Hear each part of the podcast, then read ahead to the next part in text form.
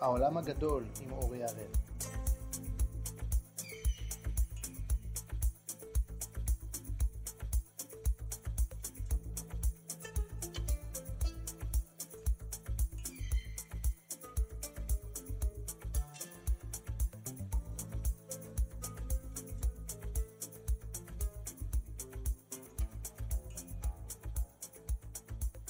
האזנה נעימה.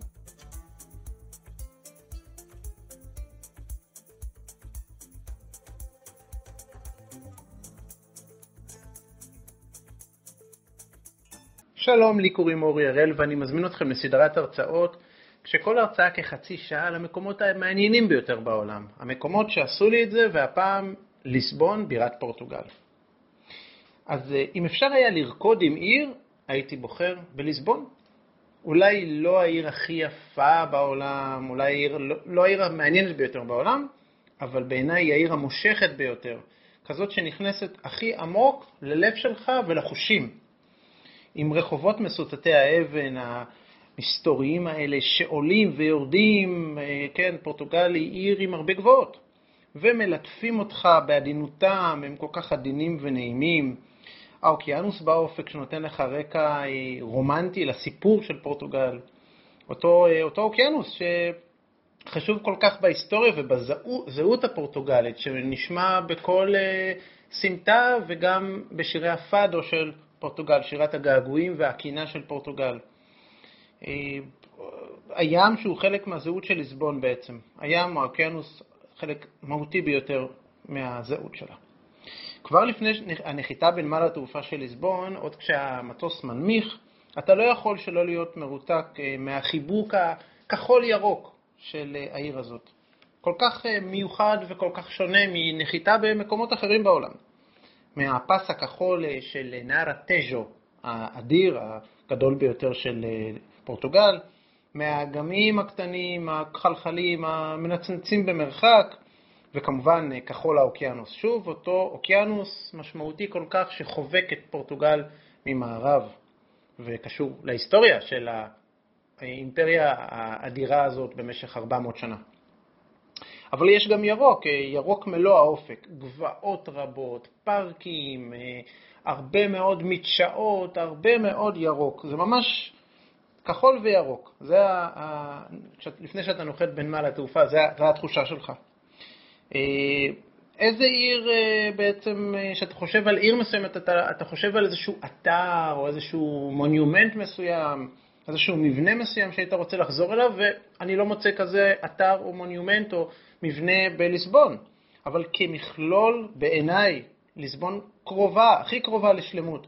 יש בה מן החוויה החושנית הזאת, המרתקת הזאת, יש בה שכונות מעונבות ורשמיות, שכונות מסחר כאלה שביום הן מאוד מאוד רשמיות, ויש בה גם שכונות עממיות פורטוגליות אמיתיות קתוליות, כן, כמו בדרום איטליה עם הכביסה הצבעונית בחוץ, וזקנות יושבות בקרנות הרחובות, ילדים משחקים כדורגל, כן, כדורגל, פורטוגל ומה שהיא אלופת אירופה בכדורגל כרגע, קריסטיאנו רונלדו, מי שמכיר וזוכר, גרפיטי בוטה ברחובות, לעתים הוא וולגרי אפילו על הבתים, משהו כזה מאוד מאוד, אולי אפילו נאפולי, דרום איטליה משהו, כשצריך לזכור שכל הזמן מביט מהפינות, אנטוניוס הקדוש, כן? אנטוניוס הקדוש מפדובה, הוא נזיר פרנסיסקני שהגיע מאיטליה, אבל הוא בעצם, פרנסיסקני זה זרם בקתוליות, אחד הזרמים המרכזיים, פרנסיסקוס הקדוש, אבל אנטוניוס הקדוש מביט בכם בפינות עם גרפיטי, הוא הקדוש של ליסבון. אז יש פה איזשהו משהו כזה מאוד מאוד מאוד דרום אירופה, קתוליות, משהו פשוט מאוד, אבל מאוד אותנטי, מאוד מיוחד, מאוד יפה. אתם יכולים ללכת לאיבוד בסמטאות של פורטוגל, אל תדאגו, אתם לא תתרחקו, זו לא עיר מאוד גדולה, ותמיד, תמיד, תמיד יהיה מישהו, ילד, מבוגר, מישהו ייקח אתכם ביד ויראה לכם, גם אם זה לא הכיוון שלו, הוא יראה לכם את הדרך הנכונה. יש בליסבון משהו מן הלטיניות הסקסית הזאת, דרום אירופה, כן? התושבים הכל כך חמים ונעימים, באמת, שרובם לא דובר פורטוגלית, אבל בכל זאת אתה מרגיש שאתה מבין אותם והם מבינים אותך. אולי זה קורה כי רובם מסבירי פנים, אולי בגלל תחושת הניתוק של פורטוגל, כן? זה סוף העולם הערבה, מה שנקרא באירופה, והמקומיים, למרות שפורטוגל הופכת להיות ב-20 שנים האחרונות מאוד מתוירת, עדיין יש את התחושה הזאת של הפורטוגלים שהם מנותקים, בוודאי מחוץ לליסבון, אבל גם בעיר ליסבון, בשכונות ליסבון יש מקומות שמרגישים, התחושה שם של התושבים היא ניתוק מהציביליזציה, משאר אירופה, הם לא פה ולא שם, הם באירופה אבל הם לא ממש. ואתה מבין אותם, מבינים אותך, ואתה יודע, הם גם קצת מזכירים לנו את הישראלים, הם נמוכים מעט, הם שחרחרים, הם כמעט הייתי אומר לבנטינים, מאוד חייכניים, מדברים עם הרבה תנועות ידיים, בקיצור, מזכירים לנו את הישראלים או את היהודים, ואולי לא סתם כל כך הרבה ישראלים מבקשים כרגע דרכון פורטוגלי של האיחוד האירופי, כמובן, כניסה לאיחוד האירופי, וגם, אגב, לכל פורטוגלי שלישי יש דם יהודי כתוצאה מהאינקוויזיציה ותקופת האנוסים, דיברתי על כך בפודקאסטים נפרדים. וזה גם מעניין שאפילו קריסטיאנו רונלדו, כנראה עם דם יהודי בשורשיו, זה קצת אירוני, כי קריסטיאנו על שם קריסטוס, על שם המושיע של הנצרות, ואולי התחושה הזאת שהנוחה כל כך שאתה מכיר את הליסבונאים, ואתה מרגיש מאוד מאוד בנוח בליסבון, נובעת מאוד עובדה שמקשרת את ליסבון אלינו הישראלים כמובן, הקרבה לערבים. כן, העיר, אנחנו זוכרים, נכבשה בידי המורים המוסלמים שיצאו מחצי האי ערב והגיעו עד למרוקו, חצו את גיברלטר, ג'בל טארק, על שם אחד המנהיגים שלהם, הגיעו ונכנסו לחצי האי האיברי, ספרד ופורטוגל, במאה השביעית, ושכנו בחצי האי האיברי עד לסיום הכיבוש מחדש של הקתולים במשך 500 שנה, מה שאנחנו קוראים לו הרקונקיסטה. ובליסבון מרגישים מאוד חזק את המורים בכל היבט. אני מזכיר לכם או מפנה אתכם לספר נהדר שנקרא תולדות המצור על ליסבון, מאת הזוכה פרס נובל לספרות ב-1998, ז'וזה סאראמאגו, שכותב ספר אנושי ומרתק גם מנקודת מבט של הערבים המורים וגם מנקודת מבט של בעצם הנכבשים, הנוצרים, הקתולים, ומאוד יפה שהוא כנוצרי מצליח איכשהו להיכנס פנימה לנבחי התחושות האלה של המורים שבעצם כבר 500 שנה היו בליסבון ומנסים לכבוש אותם מחדש, מה שנקרא הרקונקיסטה בספרדית. אותם מורים השאירו אחריהם ניחוחות של תרבות ערבית, כן, בשמות של נגיד השכונה הכי עתיקה בפורטוגל, בליסבון, אלפמה, כן, על שם אלחמה בעצם החמם של הערבים, אבל גם אמורים, יש תחושה כזאת גם בדמוגרפיה, בשמות, במראה של האוכלוסייה, אמרתי, נמוכים ושחרחרים, במאכלים כמובן, ובאדריכלות אמורית הנפלאה שנשארה אחרי אמורים, אחרי מאות שנים שהם היו שם, וכבר לא שם אחרי הרקונקיסטה. ואולי מה שעושה לי את זה בליסבון, והסיבה שאני הייתי רוצה לרקוד עם העיר הזאת, הוא הצבעוניות המתפרצת הזאת, ומלאת החיים של הבתים החדישים בעיר, צבעים חדים וכמעט נועזים, כן, של פסטל, כחול לסמרגד, צהוב בז', אדום בורדוס, גלגל של שקיעת שמיים, ורוד פוקסיה, פשוט עיר צבעונית, שבכוונה נצבעה כדי להיות צבעונית ולהראות על הייחודיות של העיר הזו, ויש אפילו רחוב, באחד השכונות יש רחוב שנקרא רחוב הוורוד, כל הרצפה צבועה בוורוד, דבר מאוד מאוד מיוחד, אז הנה, גם צבעוניות יש לנו בליסבון. ואולי עוד סיבה שאני חושב עליה, כשאני אומר למה דווקא עם ליסבון, דווקא ליסבון היא המושכת ביותר, העיר הסקסית ביותר, העיר שהייתי שמח לרקוד איתה. אולי קסם העיר בעצם נובע מסודות כמוסים שלעד יישארו בעשרות הכנסיות והקתדרלות בעיר, שיורדי הים הפורטוגלים מאות שנים התפללו בהם לפני שיצאו למסעותיהם האמיצים מעבר לים בתקופת האימפריה של פורטוגל, האימפריה הימית. אם הם חזרו, והרבה, לצערנו הרבה לא חזרו ממסעותיהם, הם התפללו שנית באותה כנסייה, כן? או באותה קתדרלה, ושם כמנהג הקתולים התוודו בפני הכומר המקומי, הכומר על מעשיהם אי שם מעבר לים, והשאירו גם מנחה לקדוש, כן, אחרי שהצליחו לחזור בשלום עם גוף ונפש בריאים או לא, אבל לפחות בשלום מהמסעות מעבר לים, והייתה שם ברכת הגומל, מה שאנחנו קוראים לה הגומל ביהדות, ברכת הגומל של הפורטוגלים, והייתי מאוד שמח ונהדר, אם הייתי יודע מה סופר שם מעבר לחשאיות הדתית הזו של מאחורי, בתוך הכנסייה, אולי זה היה מפרט על מעשי הספנים יותר ממה שמסופר בספרי ההיסטוריה, הסודות האלה כנראה כבר לא נדע עליהם. ואחד מהמנזרים האלה, לא סתם מנזר שהיה מול הכניסה אל האוקיינוס, בליסבון, נקרא מנזר ג'רונימוס. אחד המפורסמים והידועים, אחד המנזרים החשובים ביותר בליסבון, ושם בכנסייה הזו התפללו הרבה מאוד מהספנים לפני יציאתה מנמל ליסבון אל האוקיינוס, ובתוך המנזר הזה חבויים הרבה מאוד סודות, וגם קבור אדם מהחשובים ביותר במסעות הגילוי אי פעם, כן? וסקו דה גאמה, או ושקו דה גאמה, כמו שקוראים. אז אם כבר אנחנו במנזר ג'רונימו, בואו נחצה רגע את הכביש, נלך קצת לכיוון מזרח ונגיע לחוויה חושנית מאוד מאוד מליסבון. דיברנו על הרבה חושים, מה עם חוש הטעם? כן, אז שם תצחקו או לא, אולי קסמה של ליסבון, והסיבה שהייתי רוצה לרקוד עם העיר הזאת, זה סיבה מאוד פשוטה, סיבה מאוד ארצית. הפשטש דה בלם המפורסם שלה, אותו מאפה נפלא, כן, עשוי בצק עלים, עם מילוי קרם פטיסייר, מאפה די פשוט, אבל כשהוא נעשה שם, בפשטש דה בלם, באותה מאפייה מפורסמת, אני בטוח שמי שלא טעם אותו, וישב במאפייה הזאת, שהיא הכי מפורסמת בפורטוגל, וכן, היא קיימת כבר כמעט 200 שנים, משנת 1837 המאפייה הזאת נמצאת שם. מי שלא טעם לא יבין על מה אני מדבר, אבל מי שטעם פשוט יבין היטב, ואולי לא סתם המאפייה נמצאת ברוב הבלם, כן, מול המנזר, כי אולי פשוט אלוהים נמצא בפרטים הקטנים. וגם המיקום שלה, כן, המיקום של פשטש דה בלם, בין הגנים הבוטניים לפארק ושקו דה גאמה, זה מקום נהדר לקחת איזה טייק אווי של הפשטש, לשבת שם ולהרגיש שאתם ליד הים בין שני פארקים יפהפיים, ואולי שם תוכלו להרגיש את הניחוחות ואת הקסם של ליסבון, אולי שם תוכלו לצאת מדעתכם בשלווה.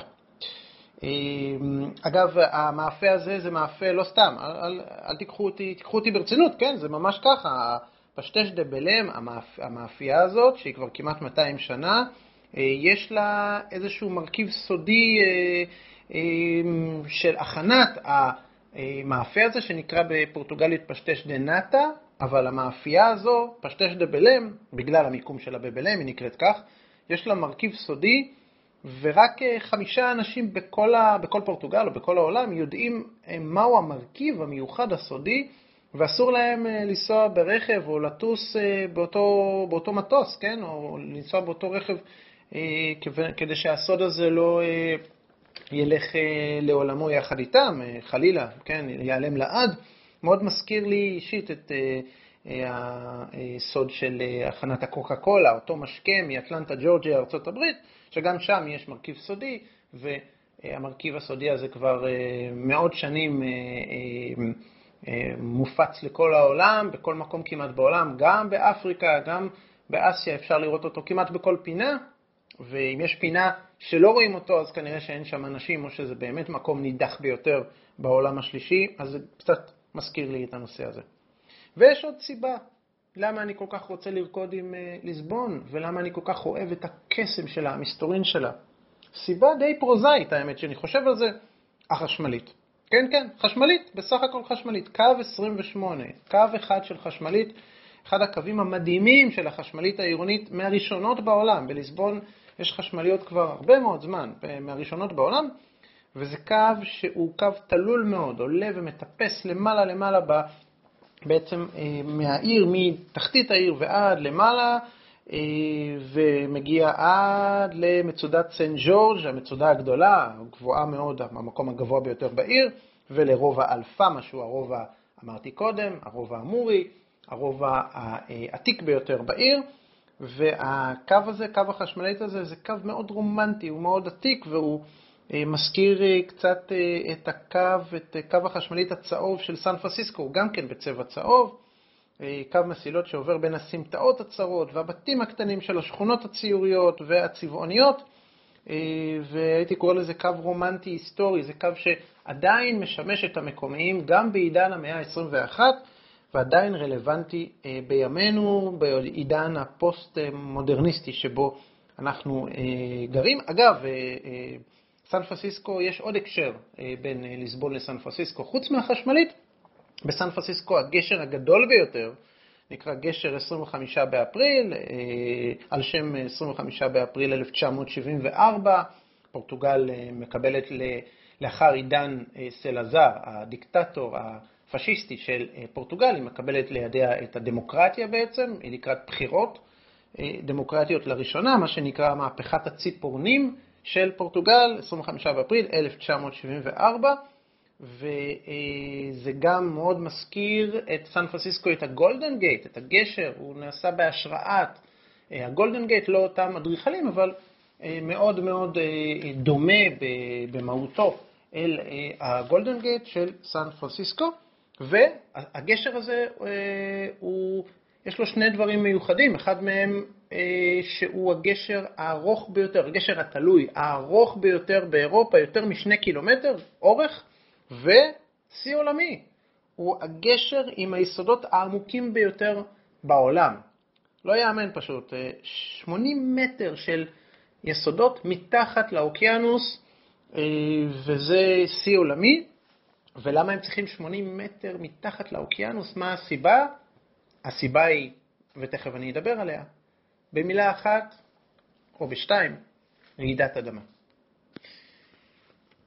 נחזור קצת להיסטוריה, נלך קצת אחורה. שעה 9:45 בבוקר, 1 בנובמבר 1755. הליסבונאים חוגגים את חג כל הקדושים, אחד החגים החשובים של השנה, ורעידת האדמה מהעצומות שהיו אי פעם באנושות. היא גרמה ל4 דברים. דבר ראשון, הרס ומוות איום ונורא. בין 60,000 ל100,000 ליסבונאים מתים תוך מספר דקות מהרעידת אדמה. הערכה מדויקת, כי בין 60 ל100,000 זה הערכה מאוד מאוד רחוקה אחת מהשנייה, אז יש משרה מאוד גדול ביניהם, אז כ90,000 הרוגים פחות או יותר. זו הערכה המדויקת, כנראה הנכונה. שליש מהאוכלוסייה של ליסבון הולכת לעולמה במספר דקות איום ונורא, וגם ברעידה האדירה הזאת הולכים לאיבוד מסמכים מהאימפריה פורטוגלית, מוסדות קורסים, מוסדות, מבני ציבור, מבנים רבים, כנסיות, קתדרלות, ארמון המלך הולך לנהרס עד היסוד, למזלו של המלך, ביתו, הייתה לה כנראה תחושת בטן טובה, יום לפני רעידת האדמה היא ביקשה מאביה המלך לפוש מעט מחוץ לעיר, והם הלכו לארמון מחוץ לעיר, ולכן הם ניצלו מה רעידת האדמה הנוראית הזו. הרבה מאוד כיכרות, רחובות, בקיצור, מעבר להרוגים הנוראי, המספר היום ונורא של ההרוגים, גם מספר גדול מאוד של מבנים, כיכרות, ארמונות וכו' וכו'. זה רעידת אדמה איומה ונוראה, וזה בעצם הדבר הראשון המשמעותי של הרעידת האדמה הזו.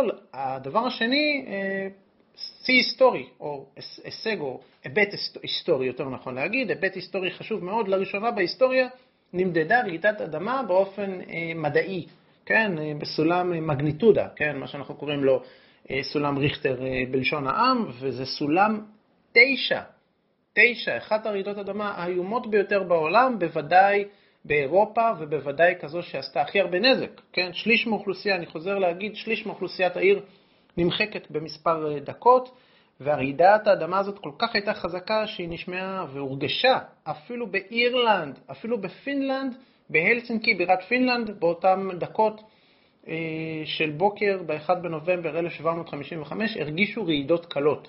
זו רעידת אדמה שכנראה חצי מאירופה הרגישה אותה, לא היה ולא יהיה עד היום, לא היה עד היום. דבר כזה נקווה שגם לא יהיה. מה הדבר השלישי שהיה חשוב בעצם בהיבט של רעידת האדמה? אז בעצם החל תהליך רפורמציה, תהליך חילון בעולם, שהמקור שלו הוא ייאוש מהכנסייה. אנשים מתפללים, אנשים קתולים, הם הולכים כל הזמן לכנסייה, מתפללים לקדושים שלהם, לסנט אנטואן ולעוד. ולמרות זאת, איך תסבירו שכמעט כל מבנה הדת בעיר נהרסו, או נהרסו חלקית או נהרסו כליל, ועוד בחג כל הקדושים, זה נעשה עוד בחג, עוד יותר, אתם יודעים, מן אללה אומרים, וזה עוד יותר נעשה בצורה מופגנת במידה מסוימת, כשזה נעשה בחג. אז איך תסבירו שכל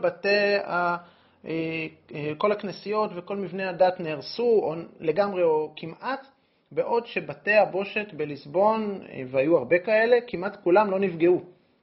אם חלקם מעט מהיסודות נפגעו, אבל רובם לא נפגעו, ואני מזכיר שוב, מדינה קתולית, והרעידה בחג. אז רבים מהפורטוגלים, ובכלל קתולים בעולם, בדרום אירופה, התחילו להגיד, רגע, אנחנו מתפללים כל כך הרבה, וזה מה שבסוף קורה. וזה יצר גל אדיר של תהליך חילון, רפורמציה, באמצע המאה ה-18. ודבר רביעי, בעצם החלה תהליך סיומה של האימפריה הפורטוגלית. אני יודע, מי ששמע את הפודקאסט שלי על האימפריה הפורטוגלית, יודע, האימפריה הימית, האדירה, יודע שעוד שנים רבות יעברו עד שהאימפריה תסיים את דרכה, אבל מעכשיו, מהרעידת אדמה, הושקעו כספים רבים לשיפוץ העיר, והוחלט לשמר את הקולוניות מעבר לים, כמובן ברזיל ובאפריקה ובאסיה, אבל השימור הקולוניות למטרות כלכליות, אבל לא הוסיפו קולוניות חדשות. זאת אומרת, האימפריה הפורטוגלית כרגע עוצרת את הפיתוח של קולוניות חדשות ומשמרת את הנוכחיות, לא משקיעה כספים חדשים, ולאט לאט כמובן האימפריה הפורטוגלית הולכת ודועכת. ובעצם אפשר להגיד, אם אפשר להגיד איזשהו, לשים את האצבע על איזשהו תאריך שבו החלה האימפריה הפורטוגלית לקרוס, או לאט לאט להיות פחות ופחות אפקטיבית, אז זה בעצם העניין. וכשיש הרס ורעידת אדמה והרבה מאוד הרוגים, מתחיל תהליך חשוב מאוד של בנייה מחדש. אז מתחילים להקים שדרות רחבות ומודרניות בעיר, כאלה שמתאימות כבר למאה ה-18 ואפילו עם חשיבה קדימה למאה ה-19, כיכרות יפהפיות ומטופחות, הרבה מאוד פארקים, הרבה מאוד שטחים ציבוריים רחבים, למשל שדרות העצמאות, כן, שדרות ליברדדה בליסבון מוקמות, שדרות הרפובליקה, כיכר רוסיו, הכיכר המרכזית, מוקמת, אגב היא גם קורצת לעידן האימפריה הפורטוגלית, כשבעצם היא נבנית בצורה של כחול שחור עם גלים, כמו גלים, היא נראית, המרצפות נבנות כמו גלים. כיכר פומבאל, שם פומבאל, היועץ של המלך, שייעץ איך בעצם לבנות את העיר מחדש, ונבנים רבעים חדשים, רובע ביישה למשל, רובע של העיר התחתית, רובע יפהפה, ומשפצים את אלפמה, שבעצם זה הרובע היחיד שנשאר שלם, בגלל המיקום שלו המיוחד, והמצודה שמעליו נשארות. ולאחר הרעידה גם עם החפירות והשינויים שהאדריכלים של העיר מצאו גם שליסבון הייתה פעם עיר רומית בת יותר מ-2000 שנה, ובעצם זה התחלת המחקר על ליסבון, לראות איך בעצם ממתי התחילה ליסבון, וגילו לאחר מכן, בהמשך הגילויים לאחר ששיפצו את העיר מחדש, גילו שבעצם ליסבון היא בת כ-2600 שנה. חברים, עיר הבירה העתיקה ביותר באירופה היא ליסבון, אחרי אתונה. אתונה היא העתיקה ביותר, ואחריה בעצם זו ליסבון.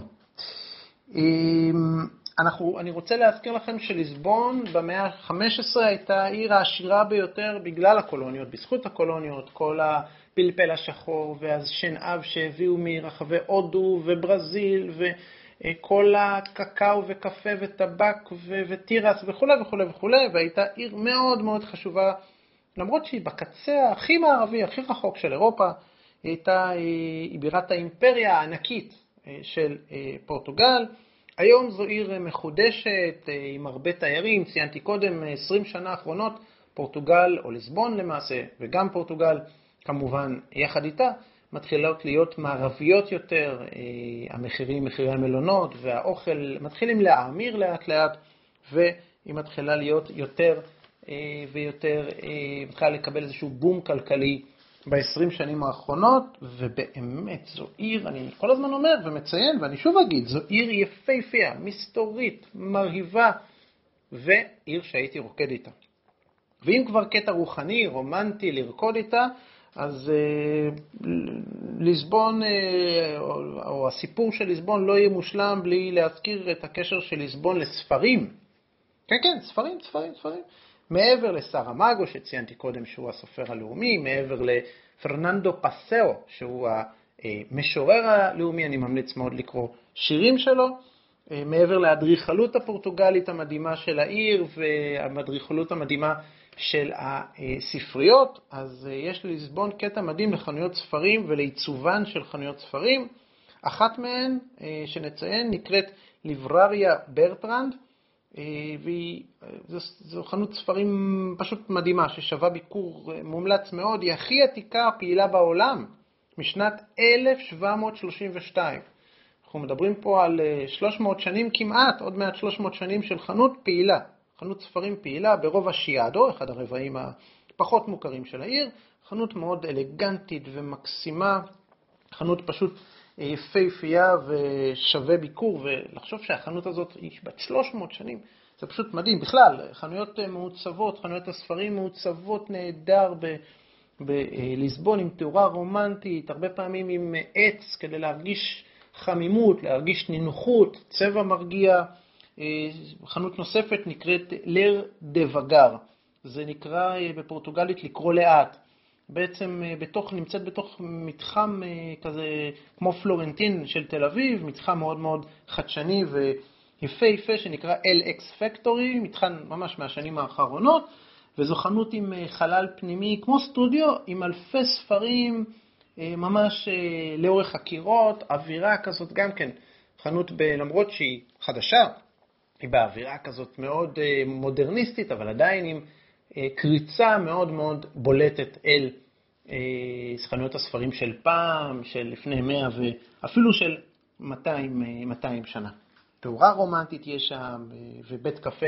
בחנויות הספרים של ליסבון יש הרבה בתי קפה בתוך החנות, כי ואתם יכולים לקחת ספר ולקרוא, אף אחד לא יגיד לכם כלום. זה כמו, בוא נקרא לחנויות הספרים של ליסבון, המקדש של המאה ה-21, ואי אפשר, אם אני מציין חנויות ספרים בליסבון, אני יכול לציין עוד מספר גדול, בוא נציין עוד 3 חנויות כאלה.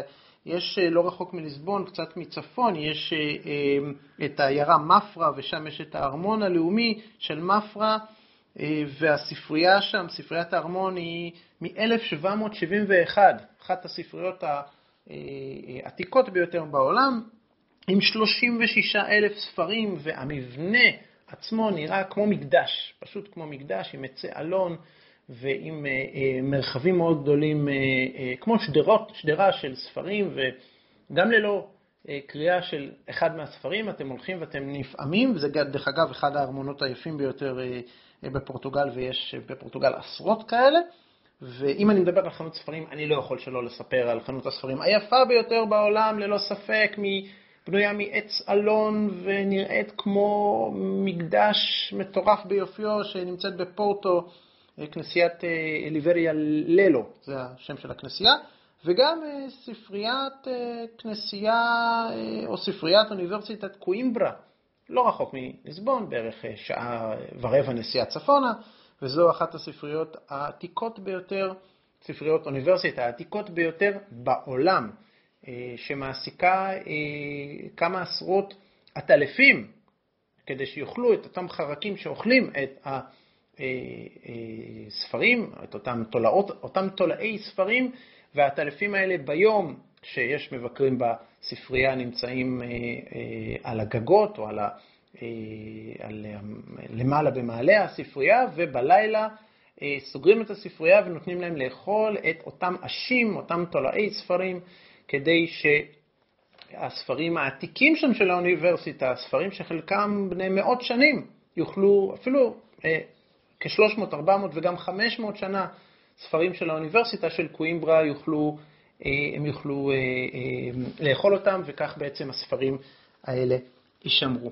אז אחרי שהיינו עם ספרים ואחרי התאורה הרומנטית, ואני מזכיר לכם, הנושא פה זה לרקוד עם ליסבון, אז בואו נצא לאחת ממאות המסעדות המעולות ובתי הקפה המעולים של ליסבון, הרומנטית והכיפית. בערב חיי הלילה של ליסבון, ב10 שנים האחרונות, הפכו למטורפים מעבר למועדוני הפאדו הנהדרים של ליסבון, לשמוע את המוזיקה הלירית, מוזיקת הגעגועים של ליסבון.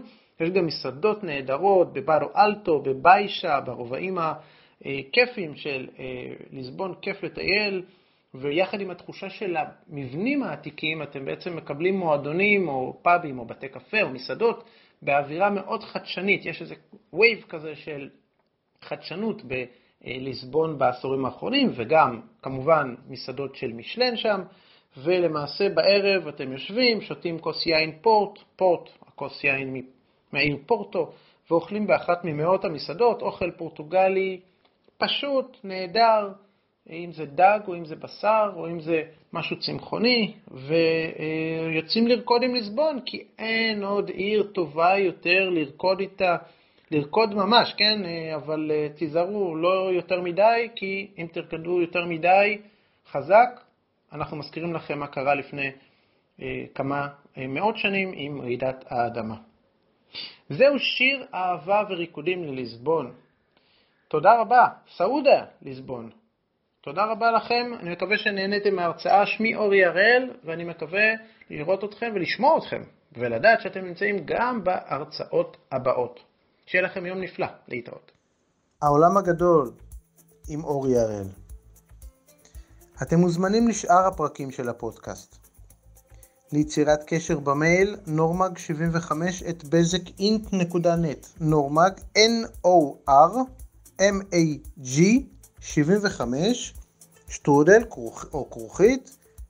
bezekinc bezekinc.net. להתראות.